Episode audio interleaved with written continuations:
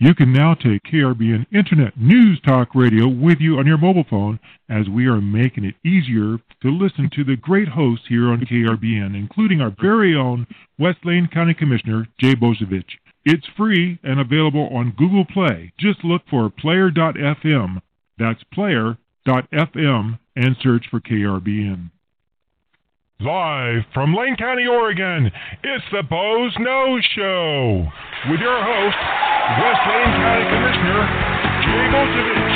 And now, here's Jay.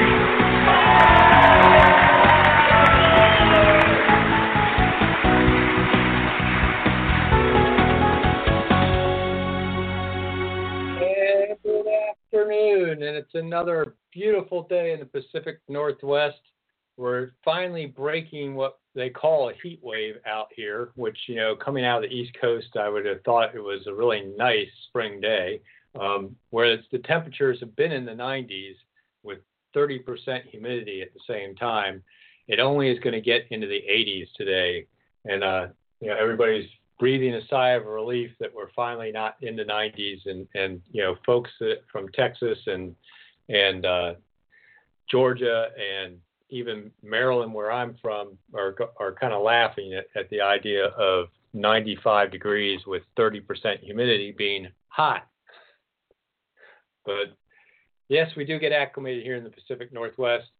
This is the Boze Noze Show. and We're coming to you live from beautiful downtown Elmira, Oregon, and I'm your host, Jay Bozievich, West Lane County Commissioner, and we're here to have a conversation with you to talk about whatever you want to talk about, you know, from local politics all the way up through national to, you know, we can talk about my poodles, you name it. We can talk about whatever you want to talk about if you call us here at the Boze Noze Show at 646 721 9887.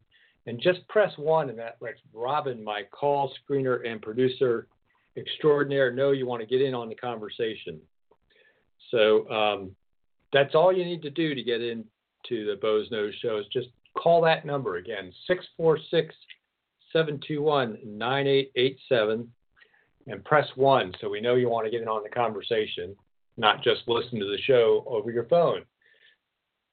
So I, I, let folks know on Facebook some of the topics we might be talking about today. And I want to warn folks we, we might get kind of down today because we're going to talk about a report that the Board of Commissioners received from our Health and Human Services Department and our suicide prevention um, specialist on suicide in Lane County. And they had statistics that ran from the year 2000 through 2016 on all the uh, suicide deaths and, and what the demographics were and some of the take um, some of the, the you know information that you could glean from that and comparing Lane County to Oregon and Oregon to national standards and all that.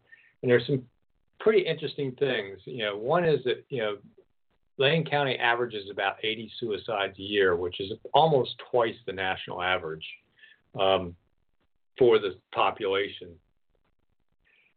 which isn't one of our highest causes of death in Lane County. You know, if you if you're strictly going to try and attack public health on what kills the most people, suicide's not at the top of the list. Uh, it's about even with traffic fatalities um, and a few other things but it's one of those things that's just so devastating, and particularly when it happens to young people.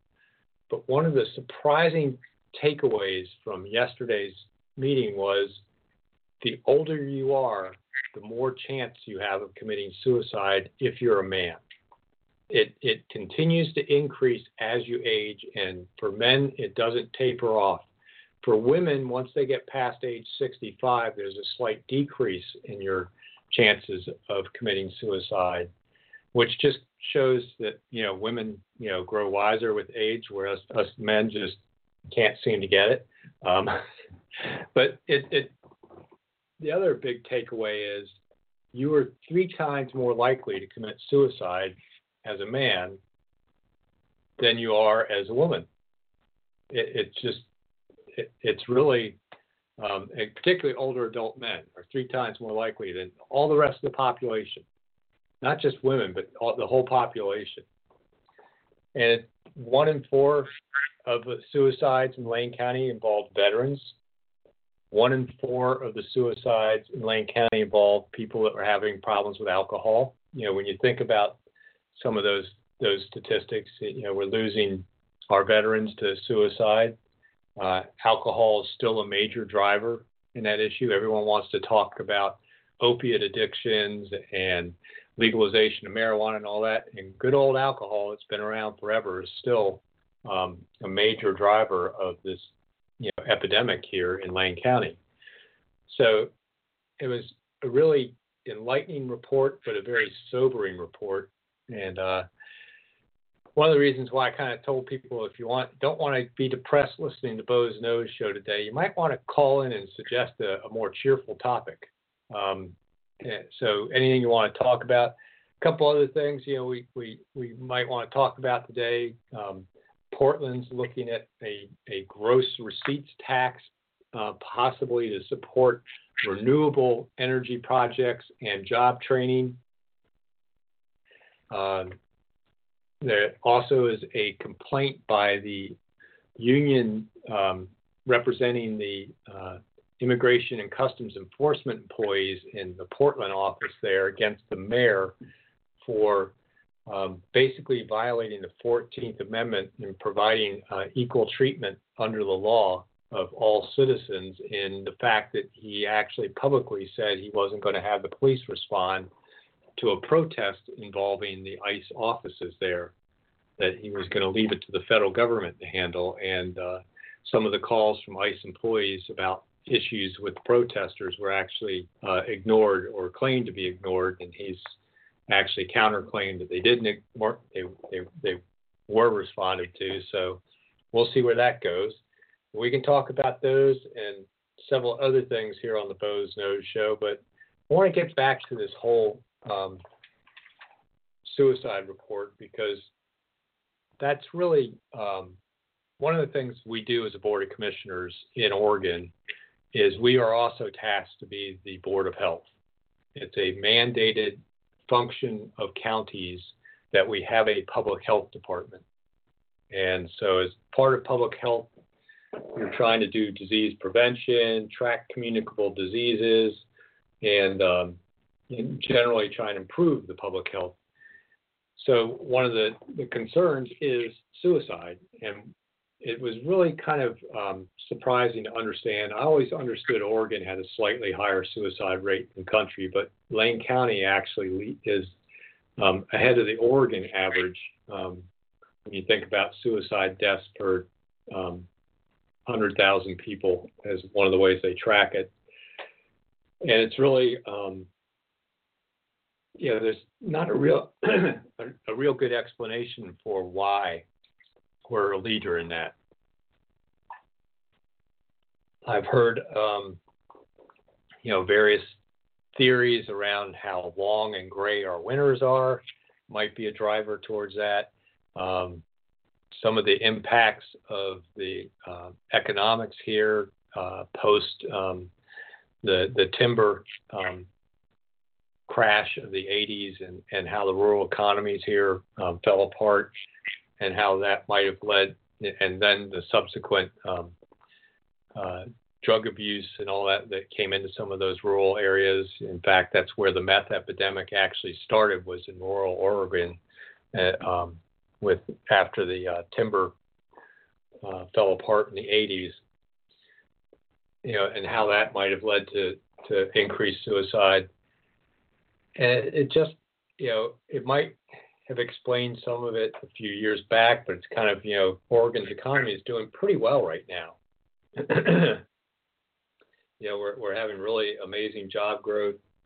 Um, so, I, you know, that's hard for me to explain that way. Of course, our housing crisis is really tough on people. So I'm just, you know, I, I'm sort of at a loss is why is Oregon ahead of the rest of the country? And then why is Lane County ahead of Oregon? Suicide rate. And then the really startling thing that I was not aware of um, was statistics within Lane County. the city that has the highest suicide rate after even being statistically adjusted for the age of population so that that, that wouldn't skew things is the city of Florence. It was more than double the, the average suicide rate of Lane County, which is already above everybody else. And the next two hot spots um, that are were about maybe one point one and a third to one and a half times more than than the average were Junction City and Cottage Grove. And I, I just I'm I'm looking at those three cities and going, you know, what's in common between those that would that would create a higher than normal um, amount of suicides. And you know, it was it. I can't quite figure it out. Um, you know, because the, the Florence data was adjusted for population, so you can't say it's a retirement community. It has a lot of older men that have a higher rate of suicide. The statistics were adjusted for that. So why is Florence, you know, and then it gets back to, well, maybe it is weather driven. You know, Florence does tend to be much, you know, the coast gets more rain than the valley. But then how do you explain Junction City and Cottage Grove? You know, and and the difference between them and say Veneta, you know, or um, you know Eugene or Springfield, those those incorporated cities where you can track the death rates there within the city boundaries. It was just those three small cities that seem to stand out statistically. So that you know, it raises a lot of questions that you know, if we can answer, we may be able to, to match prevention strategies to why. You know, why is Florence higher? And then what can we do maybe to um, mitigate for some of those reasons? Um, and it was it was a really interesting discussion. Was interesting discussion the youth aspect of it, which really isn't a large number, but is so devastating when it does happen. And the issue about youth suicide is it tends to create um, clusters. If there's one youth suicide in a, in a school or an a, a neighborhood or an area, it tends to lead to additional ones that follow up.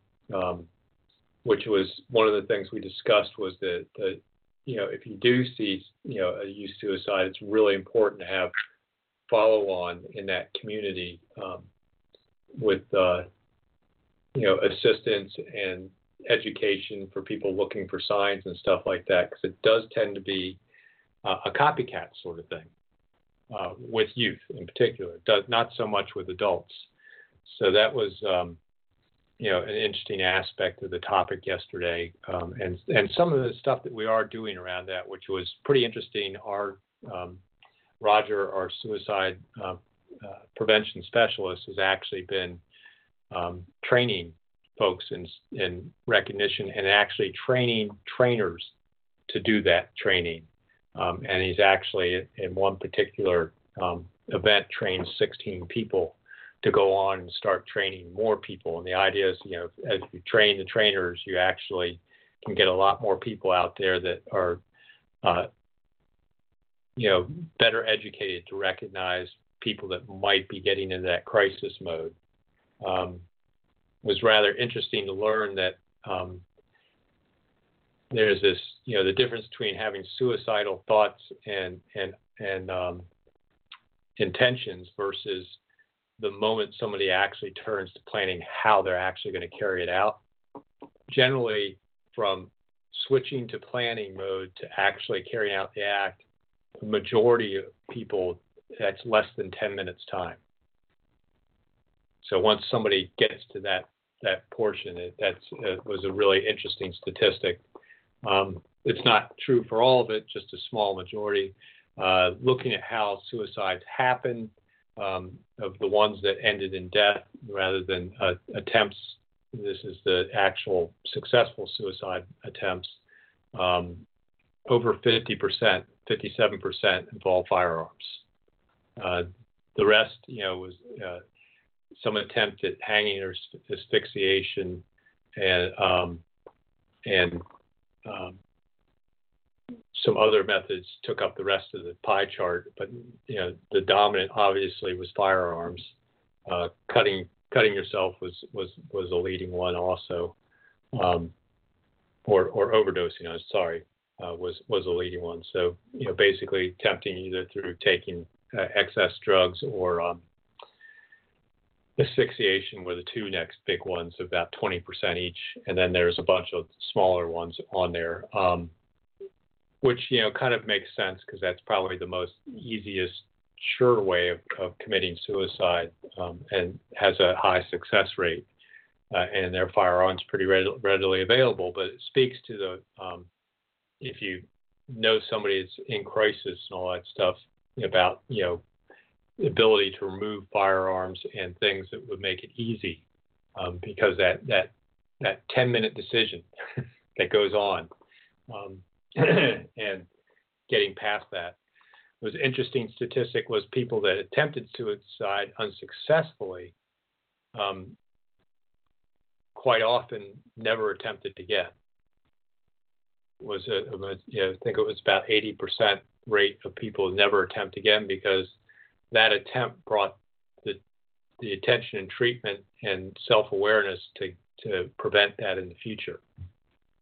So if you can kind of get people um, not to have the successful means around them, you know, in that person in crisis, and, and, and intervene, they may never, you know, and once they have treatment and have been de- identified as suicidal, there may never be that suicide. So it's kind of really covered a lot of ground. It it took more than the hour we have here at the Boze Noze Show for that uh, agenda item to to go go in front of the board, uh, and it was a very interesting discussion, um, and you know a hard discussion. I don't know, you know, there are many people out there that have had suicide touch their lives in some way. I know personally, um, I've had suicide uh, touch my life several ways.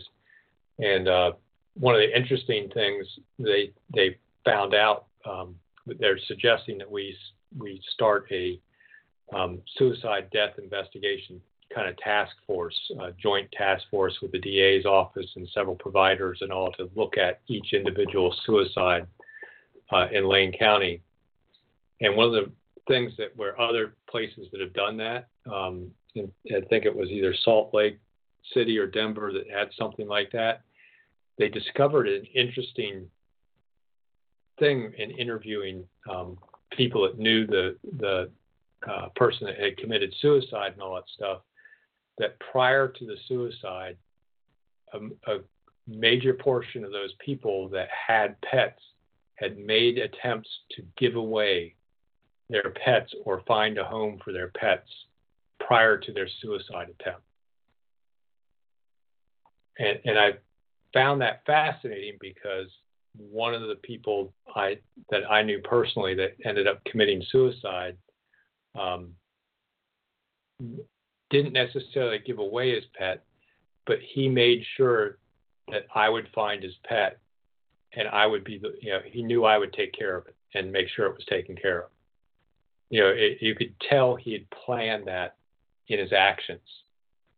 That, that that's one of the you know people might be suicidal,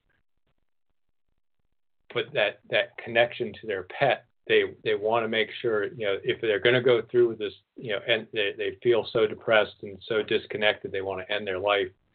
They still have that compassion for their pet that they make that you know that last minute arrangement. So um, it's something we can all be mindful of if you know a friend of yours suddenly is is for some seemingly no reason uh, you know they're not like taking a job overseas where it'll be very difficult to get their pet through quarantine or something like that and they're suddenly just like i need to get rid of you know i need to find a home for my dog. Um, do you know anybody or a rescue? You know and, and one of the things they did there was they educated veterinarians and the rescue intake people to look for um, unusual reasons why people were, were giving up pets and to try and you know then have the you know have those people maybe give a referral um, to a suicide crisis line or something like that. Um, so there's some interesting things that we may learn in those investigations, and I think we'll probably move forward with that, that forming that kind of a team task force here in Lane County um, to to look at look for those commonalities, uh, and maybe we'll be able to figure out why Florence has such a high suicide rate, and and uh, look for things that might be precursors that would allow us to provide the interventions um, to get peace, people past those crises and uh, you know not have that that that harm come to them and and to their families and friends. I know as as having um, you know been close to a couple suicides, you ask yourself constantly, what did I miss? You know, you know, what could I have done maybe that would have helped? Um, you know, that that doubt's always in your mind. Uh, so it's really, um, you know, has a horrible impact. So, and you really, you really want that ne- never to happen to anybody. You know, if you if you had somebody you know go through it, you know, have uh, committing suicide, um, you never want to have anyone else have that happen to them. And it's really, um, you know, whatever we can do to prevent that, even though it's not our leading cause of death in Lane County, it is a leading cause of, of real um, stress, sorrow, and pain in our community, and particularly when you get into the youth side of things, and how difficult that is for parents, uh, peers, siblings, and everyone else to deal with the fact that somebody that has their life in front of them uh, to to you know think about they felt so bad that they chose to end it um, is just really really uh, hard on our community. So whatever we can do to kind of bring those rates down. You know, one of the interesting discussions we had though was why are men so much more likely? Know, what is it? And, and that's true nationally.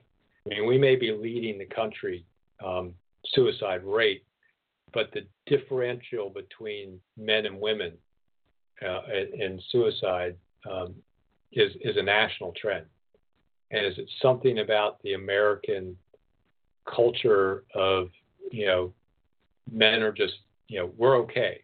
You know, it's not okay for us to admit we're not okay. You, know, you ask a guy, how you doing? I'm great. I'm fine. You know, I'm okay. You know, men and and we're not supposed to ask for help. You know, you you you've got to tough it out, man up. You know, all those things your dad told you when you're when you're a teenager, uh, and, and you're peers, you know, kind of reinforce and all that, and, and our movies and and modern culture reinforce. You, you just have to be this tough man. Um, is, is that is there something there? And one of the things I asked, and I didn't expect an immediate answer. I said, you know, if you want to write me an email later, are there countries or cultures around the world where there isn't a gender differential in suicide? and and what what are those differences? You know, is that a place we need to start thinking about? Because it's interesting, you know, when you think about, and the statistics show it here in Lane County, the most common um, occupations for suicide, and you know, obviously think about this. This is the the male-dominated occupations are construction trades, and um, uh, like the gravel and and logging industries. Um, are have the highest rates of suicide here in Lane County. Um, one of the other areas that has a high rate of suicide are farmers. So you know maybe that kind of leads to why uh, rural communities might have higher rates because you see more trades um, involved there. But it's it's uh, an interesting issue to look at.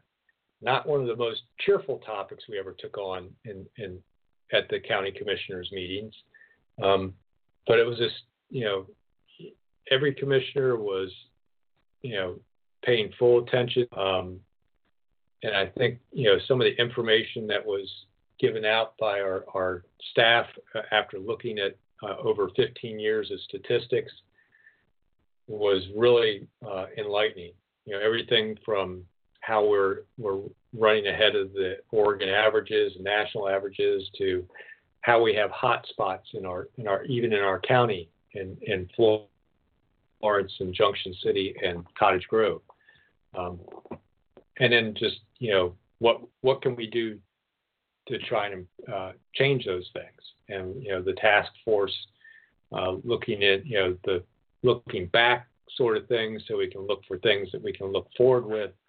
Um, really, I think are are going to be impactful, and I think there's other things we'll be moving forward with. It's probably not the last time the Board of Commissioners is going to be talking about such a um, uh,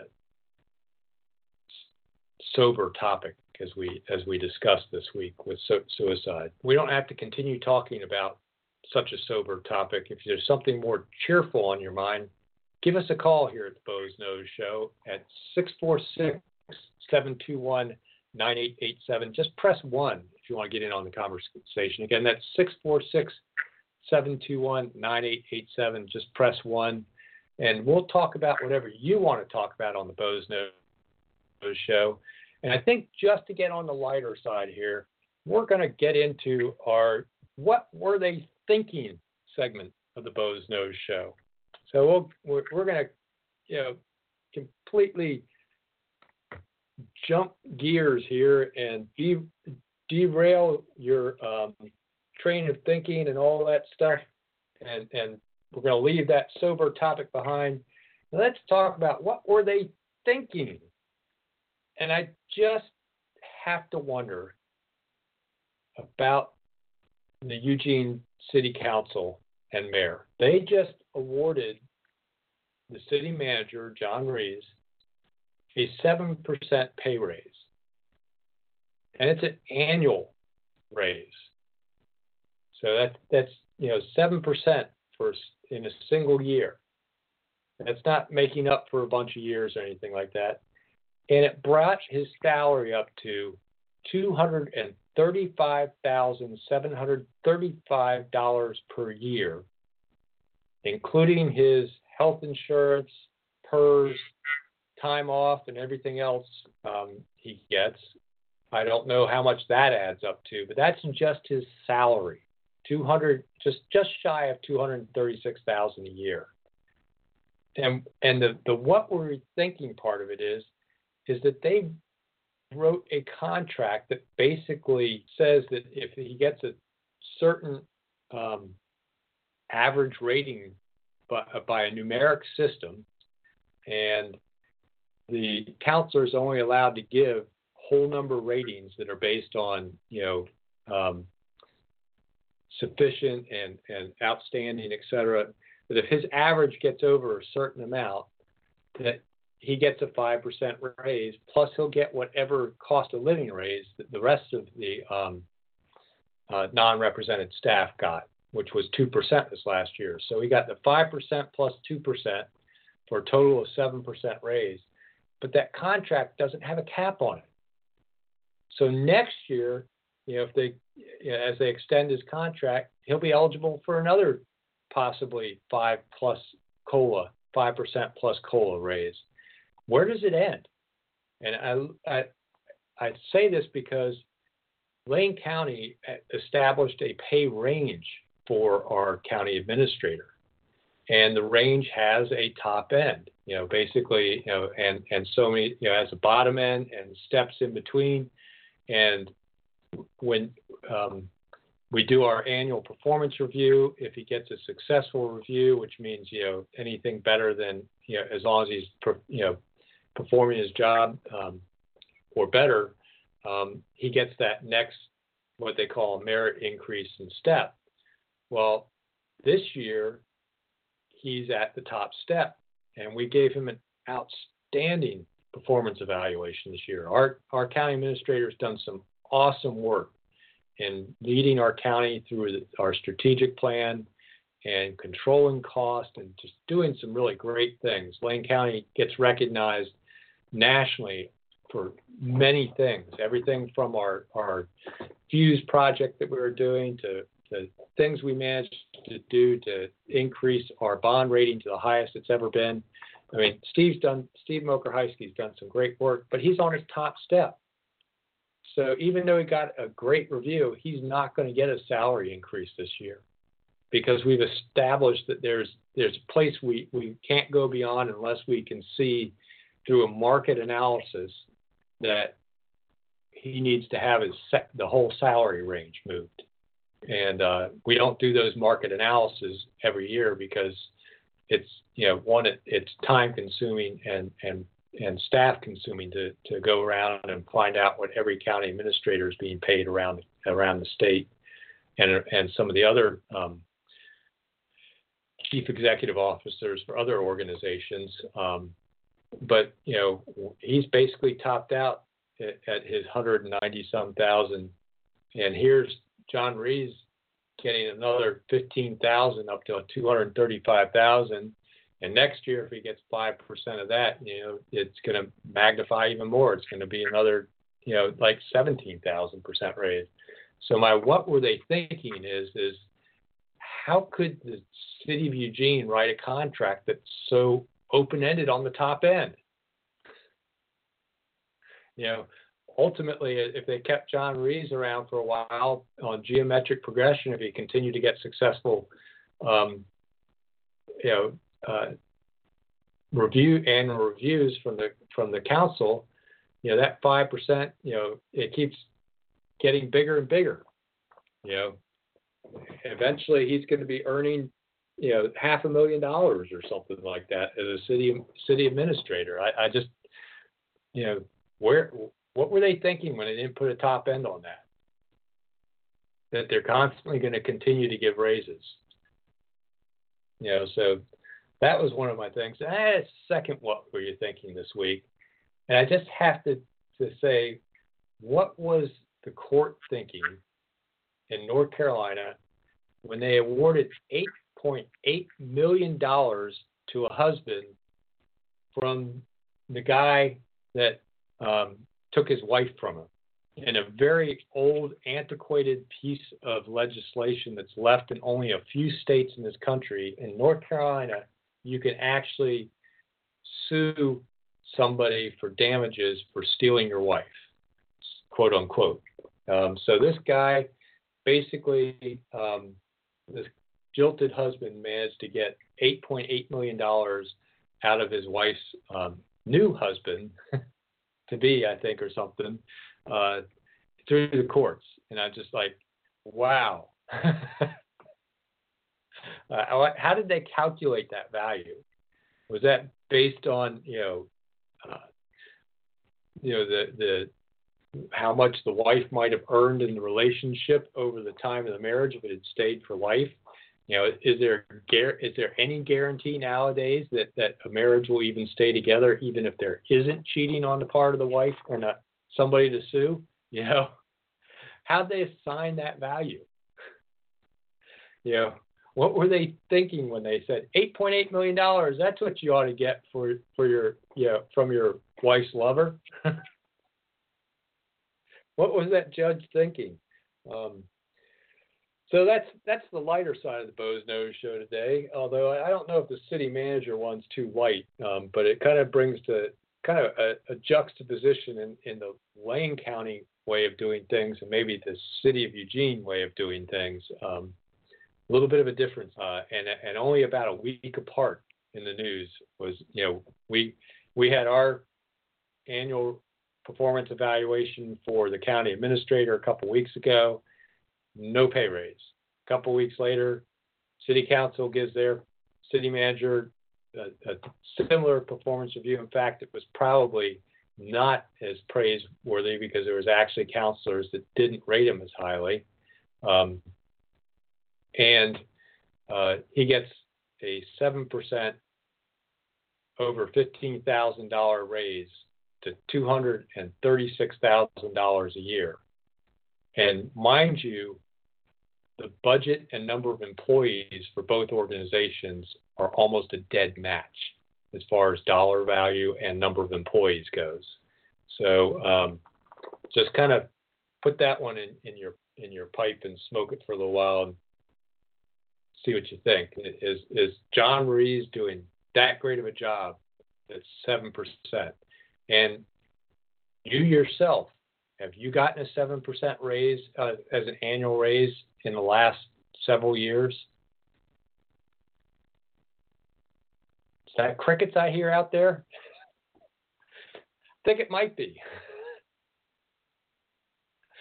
So again, if you want to get in on the Boze Noze Show, give us a call here at 646-721-9887. Just press one, and even if it's just a call in and give you your version of what were they thinking, because I'm sure there's something on your mind. What were they thinking out there?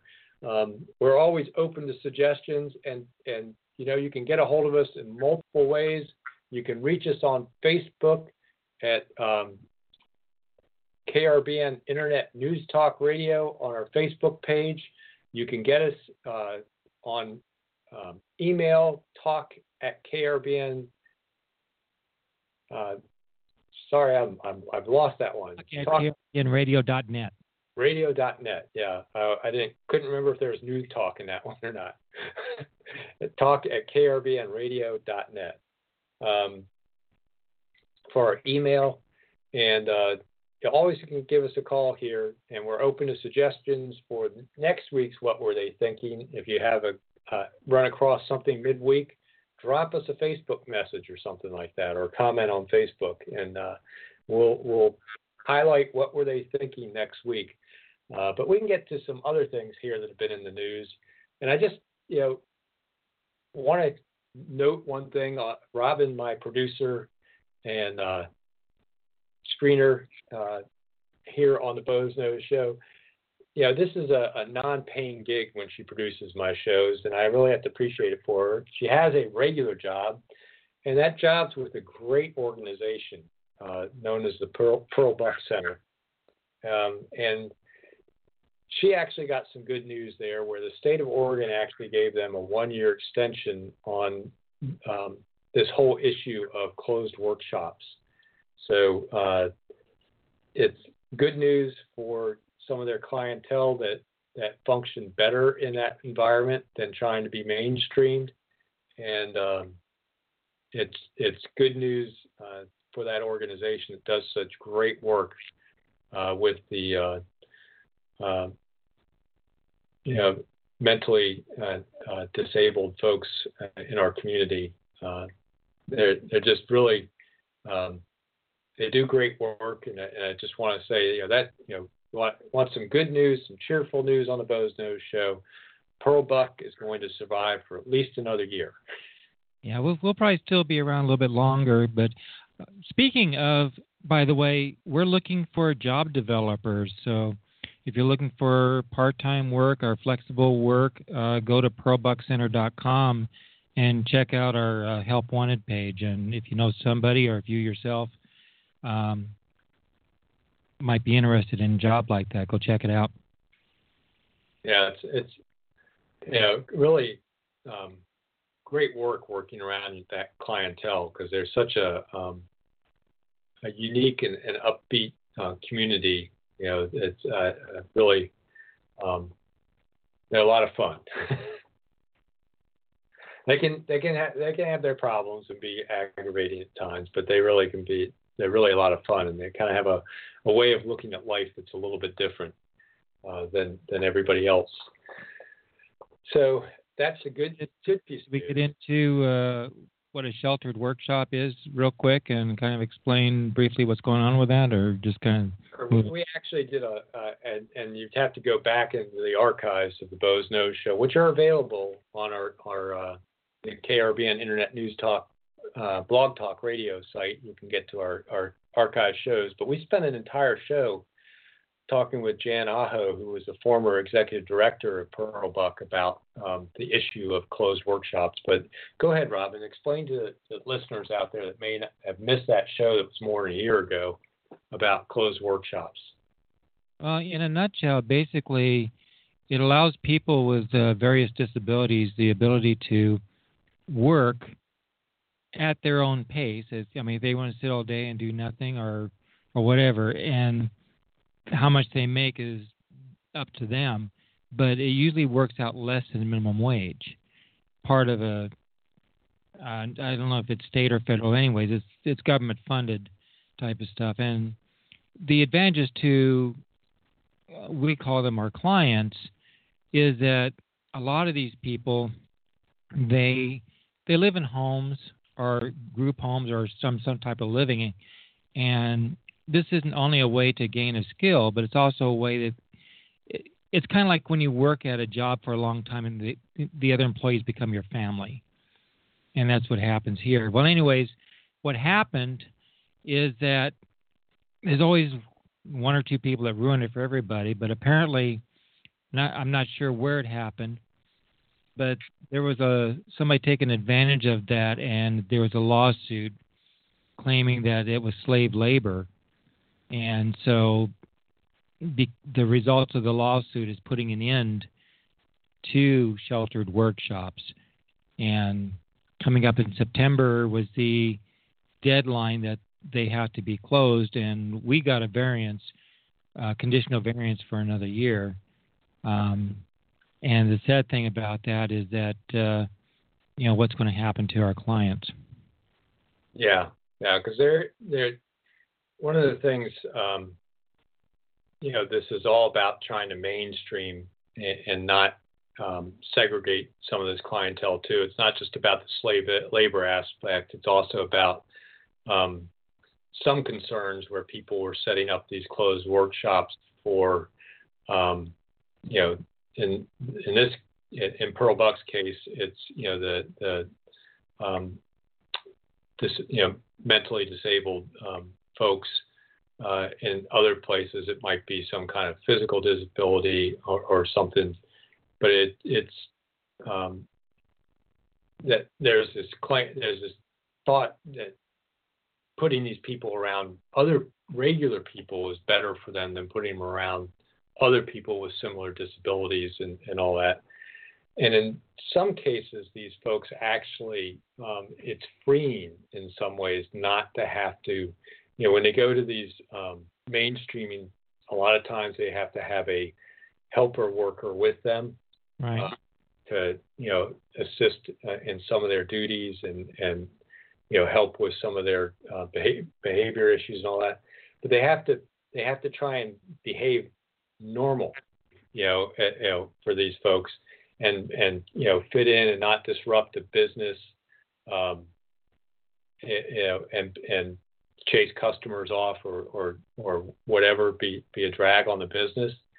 And the closed workshops offer an opportunity for these folks to be themselves and, and it was one of the takeaways I got um, when I was speaking to one of the clients of Pearl Buck, um, how much at a fundraiser that she happened to be at, um, how much she enjoyed coming to work, as she put it, because uh, for them it's going to work when they come to this this closed workshop environment, because she could be, I, I, I can be me, was what she said, and, and you know, with this one particular one, you know, it wasn't about five minutes later she was kind of dancing around and breaking into song. Uh, yeah.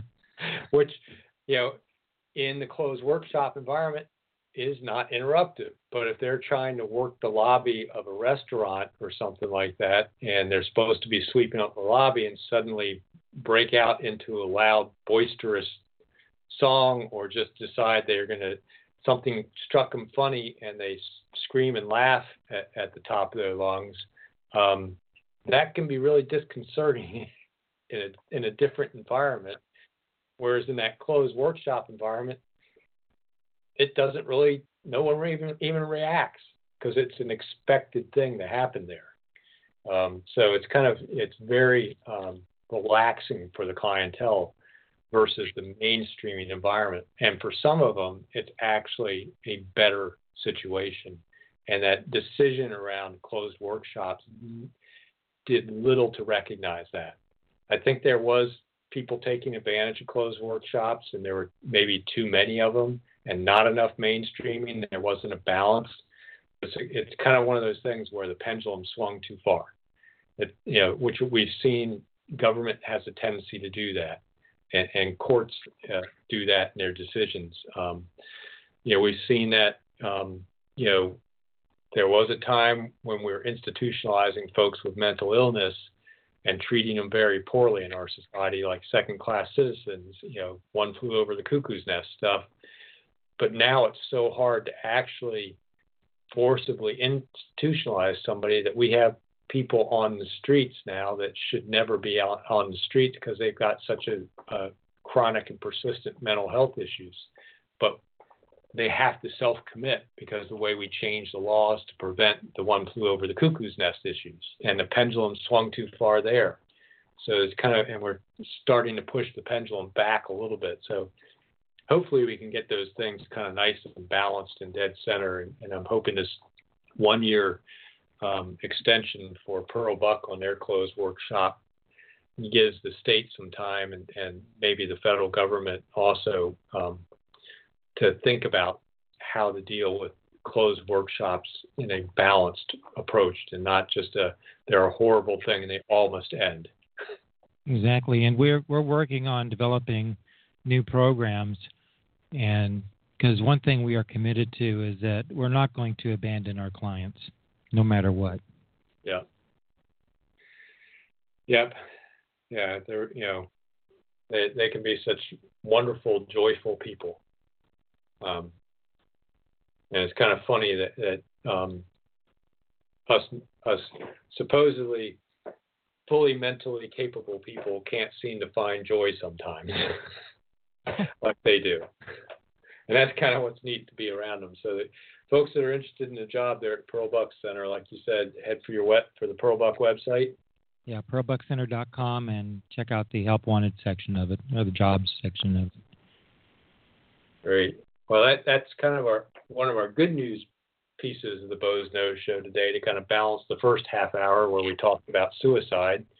And we can talk about whatever you want to talk about here on the Boze Noze show. Just call us at 646 721 9887. Just press one if you want to get in on the conversation. I want to kind of shift gears a little bit and look north to that that gleaming city on the Columbia River that tends to steer the direction of the entire state of Oregon. You don't mean whether we want it to or not. You you, you don't mean Portland. Portland. Yes. Yeah, there've been a couple things going on in Portland. Um, you know, back in May, the mayor proposed, you know, a a $15.3 million increase on business taxes, which was about a 13% on what they already get um, out of that. And this is in the background that Portland's tax collections set a all-time record this last year. He wanted another 15.3 million, and uh, I think he got that through the budget process. I, I, I was trying to to find out if it actually had passed, but it was his proposal in May. And now there's talk of a new tax in Portland. And this would be a 1% tax on quote unquote large retailers, as they, as they put it. And uh, they define large retailers as having global sales over $1 billion or in city sales of over a half million dollars. Um, or, uh, you know, and that's kind of ins- yeah, it doesn't take much to hit a half million. So basically, all retailers are large, larger retailers that aren't just mom and pops. Um, but a one percent tax, and it's and they want to have it like Measure 97 was set up as a gross receipts tax. Doesn't matter if your business made a profit; it's just purely on the gross revenue of the business, one percent and they're looking, um, thinking it's going to make them somewhere between uh, 23 and 51 million dollars a year. And there may be some businesses that will immediately be hit with with tax bills in the millions of dollars out of this. Um, and they're going to use that tax for clean energy and justice, they call it, which is going to basically do green energy projects and job training. You know, and you, all I can think of is if I was a business in Portland, I'd be looking for the exits, man. Well, you know, if you take a tandem bike because you're a tandem bike rider and put it, you might be able to get enough torque to put a big trailer on it to haul goods around. There, there's your green stuff. Yeah, yeah, there we go. Um, yeah, I just, you know, uh, you know, on top of one business tax increase, they're proposing a whole new business tax. Of course, they, you know, right now it's just a draft and all that stuff, and everyone's going to say that, but still, that's kind of the mindset in Portland. You know, is they, they're tax on top of tax on top of tax. You know, construction excise taxes to support low-income housing. You know, new business taxes because even though they have record revenues, they're having to make budget cuts in Portland because their costs are going up so fast.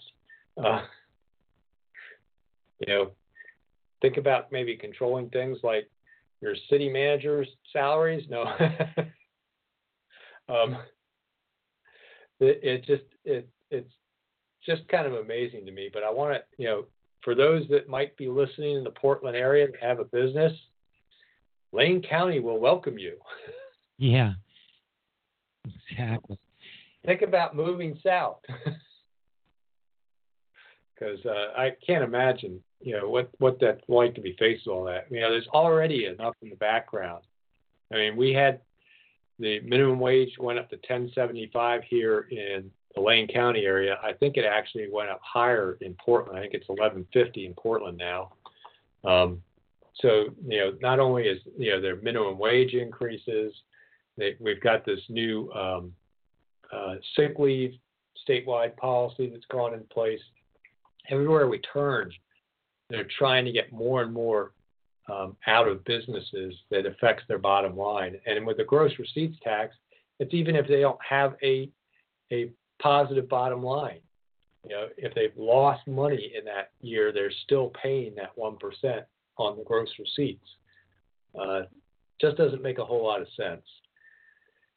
And, and speaking of making sense, you know, Portland's also been in the news, and you know, Mayor Wheeler proposed the increase in the business tax. He was also in the news because, and and this is kind of surprising because Portland is known as a public employee union friendly city.